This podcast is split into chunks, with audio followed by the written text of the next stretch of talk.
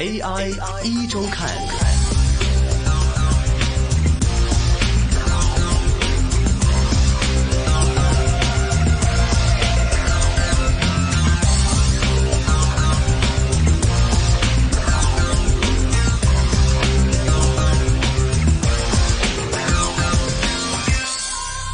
好的，AI 一周刊，AI 一周刊。今天下午的人工智能 AI 环节啊，我们带大家关注到这个在芯片当中啊，有一种指令级的 IP 授权。今天呢，关注的这个授权对象呢，叫做 RISC-V，就是之前呢在节目中跟大家分享过的 RISC-V。它现在啊是被视为这个国内芯片崛起的一个关键因素。那么它到底有什么特殊意义？对于国产芯片的发展未来又将会带来怎么样的影响呢？今天呢就跟各位好好来梳理一下这个开源 RISC-V 芯片当中的一些玄机。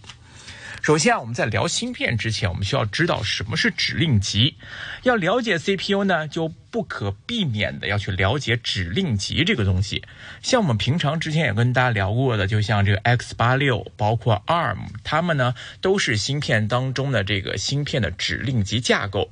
这个指令集啊，它是一个软件和硬件之间的一个接口。简单来说呢，就是说指令集就是软件和硬件之间沟通的一个翻译官，它呢是芯片产业当中啊可以说是不可或缺的一个基础部分。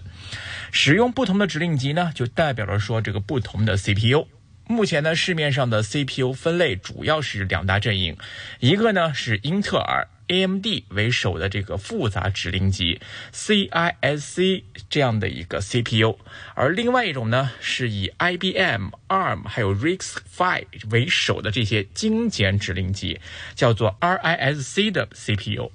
形成这两种不同的这种类别。那我们看不同品牌的 CPU 呢，它的这个产品的架构呢其实也不相同。比如说呢，像英特尔、AMD 还有 CPU，它们的这些这个是由 X 八六架构产生的，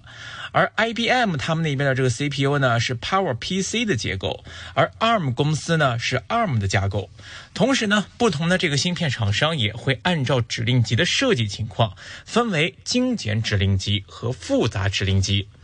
那么大家又要问了，这个不同的指令集又有什么不同呢？因为它不同的指令集啊，就决定了这个 CPU 的处理方式。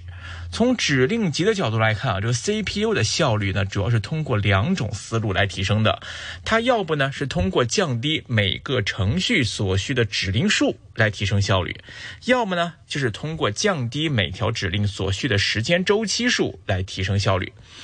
所以啊，可以看到这个 CISC 方面，它是更偏重前者，而 RISC 方面呢是更侧重于后者。目前来看呢，这个 CISC 的指令集啊还是比较复杂一些，提供了很丰富的指令，它呢是能够减少程序员的编程的工作量。然而呢，随着这个计算机科学的发展呢，人们就开始发现啊，这种复杂性呢会导致处理器的性能和能效下降。因此呢，这个 RISC RISC 呢就应运而生了。它就采用了一种更简单、更高效的设计理念，通过呢来优化指令集，来提高处理器的性能和能效，成为了二十一世纪以来啊几乎所有新型领域的一个绝对主流。所以说这么多啊，大家可能也是云里雾里。那我们就简单来跟大家说，就好像做饭一样，咱们要完成做饭这个动作呢，这个精简指令集呢，就需要定义做饭当中的每个动作，它需要包含像拿钱、拿篮子、买菜、买面、烧水、和面、炒菜等等指令。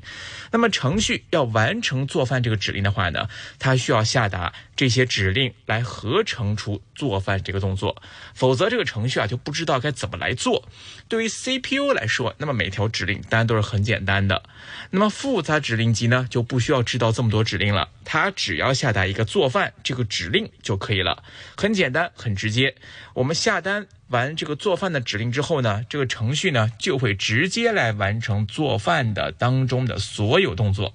但是对于 CPU 来说呢，这每一条指令当中的内容就会很复杂。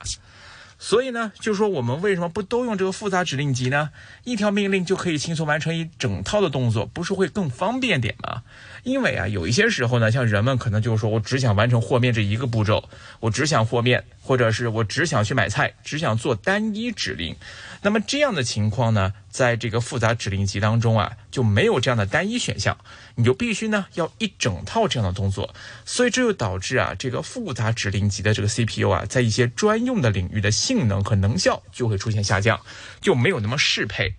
所以呢，就不同指令集的指令啊，它是之间是不可以通用的。也就是说，相同阵营的指令集呢，每家的指令也都是不同的。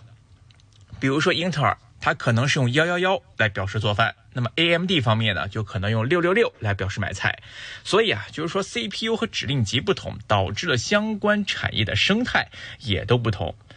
那么接下来就要关注到这个 RISC-V，它到底是个什么类型的东西？它又有什么意义呢？看到指令集里面，我们了解到这个不同的架构反映了设计者对于同一个功能的不同实现的思路。在之前呢，这个 X86、ARM 他们的这些芯片架构啊，一直是用户采用最多的两种芯片架构。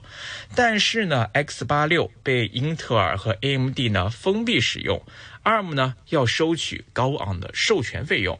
所以啊，从二十世纪八十年代开始啊，这个加州大学伯克利分校的一些研究人员呢，就开始对传统的 CISC 来进行精简。所以呢，这个 RISC 就是由此开始诞生的。信息技术史上呢，浩浩荡荡的这个 CISC 就 CISC 和 RISC-RISC，他们两者之间的这个争霸就开始拉开这个序幕了。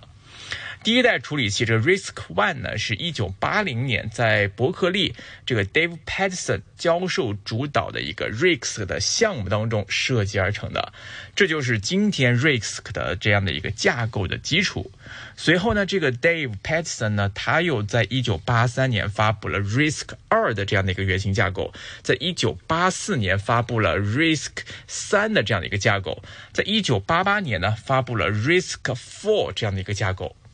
在这个过程当中啊，这个 RISC 的设计理念催生了一系列新架构，比如说像 MIPS 啊，还有这个 IBM 的 PowerPC 啊，还有现在统治嵌入式市场的 ARM，都是在这个阶段产生的。在二十一世纪初期啊，受到当时这个开源运动在操作系统和应用软件当中啊，取得了一个巨大的起这个成功。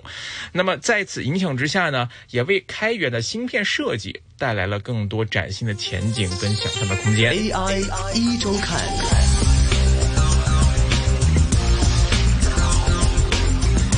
那接下来呢，看到在二零一零年的时候，当时呢，加州大学伯克利分校的科研团队正在为一个新项目做准备，在调研了 X 八六、ARM 等等的现有指令集之后啊，他们还是决定要重新设计一套全新的指令集。那么在这样的背景之下，这个 RISC-V 也就是第五代的精简指令集计算机呢，就作为了一个开源芯片的代表，正式开始诞生了。RISC-V 这个名字就是代表这个 UC 伯克利大学设计的第五代 RISC 的芯片。同时呢，这个罗马数字五啊，就是用 V 来表示，也是暗示了一种变种啊，或者是一些向量啊这些理念在里面，来支持各种体系的这个结构研究。那么包括啊各种数据并行加速器，呃等等的这些功能跟定义。那么这个 RISC-V 它哪里跟之前又有什么不一样呢？首先我们看要看这个 RISC-V 啊，它要了解我们要了解它的这个特点跟优势有哪些。首先呢，它是完全开源的，是自由的、免费的、可控的。对于 RISC-V 的指令集的使用呢，基金会不会收取高昂的授权费。开源采用宽松的 BSD 协议，就是说企业啊可以完全自由的进行免费的使用，同时呢也允许企业来添加自有的指令集，而不必拿出来开放共享，实现一个差异化的发展。而且呢也不用担心某一天，哎会像这个 X 八六啊 ARM 芯片架构一样呢，会很容易被规限，因为它是有这个 IP 授权的，必须要符合厂商原本的这样的一些规则。而在 RISC-V 这一块呢，则是相对的自由开放的。另外呢，它的架构比较简单，没有什么历史的包袱。跟 X 八六和 ARM 这两大成熟的架构相比呢，RISC-V 的架构呢具备着显著的后发优势。计算机架构啊，经过很多年的演进呢，更加趋于成熟，很多问题呢已经被研究得很透彻。那么作为后来者的这个 RISC-V，它的架构呢可以自然而然地加以规避，同时呢没有向后兼容的历史包袱。直观的说呢，X 八六和 ARM 架构的指令呢多达数千条，但是 RISC-V 的架构呢仅需一百多条指令。另外呢，简洁的架构方案还可以有效的减少错误的发生。所以呢，大家知道这个 CPU 的流片成本啊是非常高的，所以在这一块呢又形成了一个这个 RISC-V 方面的一个优势。另外一个呢，它还有一个优势是模块化的设计，就是说它可以像乐高一样灵活的选择。RISC-V 的架构啊，不仅是短小精悍，而且呢，它不同的部分还能以模块的方式组成在一起，从而呢，试图通过一套统一的架构满足各种不同的应用场景。用户呢，可以灵活的来选择不同的模块组合，来实现自己定制化设备的需要。比如说，针对一些小面积、低功耗的嵌入式场景，那用户呢就可以选择呃，在这个 RISC-V 当中的某一套组合的指令集，那仅使用某一种模式；而高性能的应用操作系统的场景呢，就可以选择另外一套比较高效的指令集来使用另外一套模式，所以它的选择性更灵活，根据自己的需要来做出一些定制化的一个选择。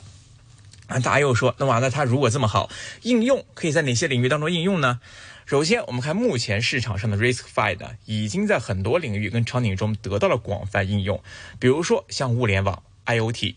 物联网设备呢，通常对功耗跟成本都有很严格的要求，而 RISC-V 呢，凭借它这个高能效和灵活性，就成为了这个领域当中的一个理想选择。包括在今年六月二十七号，当时中移动正式发布了全球首款纯自研的 RISC-V 架构的一款芯片，叫做 LTE Cat Doll One。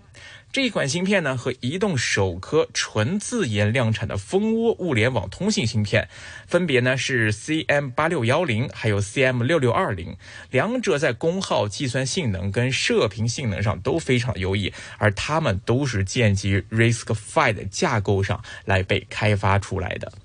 另外一个呢，在人工智能方面就 AI 了。那么 RISC-V 的架构呢，可以提供人工智能需要的一些高性能的处理器，同时呢，也可以被设计成为支持向量的处理器，来提供更高的一些并行计算力，优化不同的机器来学习算法和相关的应用程序。另外呢，在边缘计算、移动设备、服务器。开发者社区跟教育等等方面，RISC-V 凭借自己的这个开放性、灵活性、适应性，都是成为了这些行业当中非常好的一个应用的对象选择之一。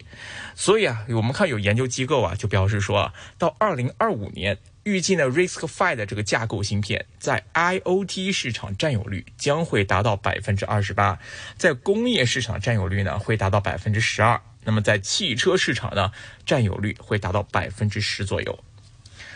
看到这么多这样的一个 RISC-V 的优势，大家会关注，那它跟中国市场之间又会有什么关系呢？我们看，在目前中国政府芯片自主可控战略的推动之下呢，很多的国产企业都开始研发和生产基于 RISC-V 架构的一些芯片。RISC-V 这个架构已经开始逐渐成为国产芯片厂商设计和制造领域的一个重要工具，帮助中国企业在芯片的开发和生态建设方面取得一些新的成就。目前来看呢，国产芯片制造商对于 RISC-V 的架构的积极参与，已经取得了一系列比较显著的进展。比如说，像华为、阿里巴巴这些知名企业呢，他们都在积极的研发 RISC-V 的一些芯片。他们的加入呢，也让令到说 RISC-V 的这样的一个架构发展带来了更多的可能性和机遇。比如说，像华为他们自主研发的麒麟处理器当中啊，就使用了 RISC-V 的这个指令集架构。这种积极的投入呢，不仅是提升了中国芯片制造商在国际舞台上竞争力，同时也加速了 RISC-V 这个生态系统的形成和完善。相信啊，随着越来越多的这个中资的芯片厂商的加入，这个 RISC-V 的架构也将会在未来呢发展趋势中展现出更多的生机跟潜力。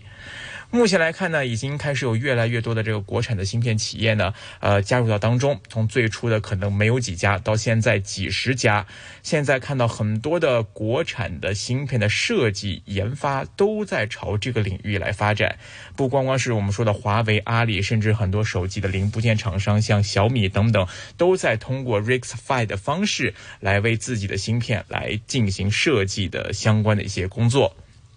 所以呢，展望未来，我们可以看到的就是国产芯片借助 RISC-V 的指令集，有望可以摆脱对于之前 ARM 这个设定架构的这样的一个依赖，实现呢一个相对来说自主可控的这样的一个格局。随着 RISC-V 的生态呢系统的不断完善和国内芯片厂商的不断努力，所以呢市场开始逐渐相信。未来呢，RISC-V 呢将会在中国的芯片领域呢有更大的应用空间跟市场份额，同时呢，这也将会有机会推动到国产芯片领域有更多的自主创新能力提升的可能，从而呢来促进整个产业的一个健康发展。始终啊，在这个充满竞争的时代呢，RISC-V 的这样的一个指令集的崛起，无疑对中国的芯片产业来说是一次难得的发展机遇。相信啊，这个。慢慢的，伴随着这样的一个 Rex Five 的这样的一个指令集的不断的发展跟完善，呃，市场开始期待国产芯片在 Rex Five 上可以给市场带来更多的惊喜和表现了。好的，今天关于啊这个 Rex Five 方面的这样的一个概念意义与国产芯片崛起之间的关联的分享就先到这边，呃，希望大家能够从中能够找到一些更多的一些受益啊。今天节目分享先到这边，感谢各位的收听，我们下期节目时间再会，拜拜。AI 一周看。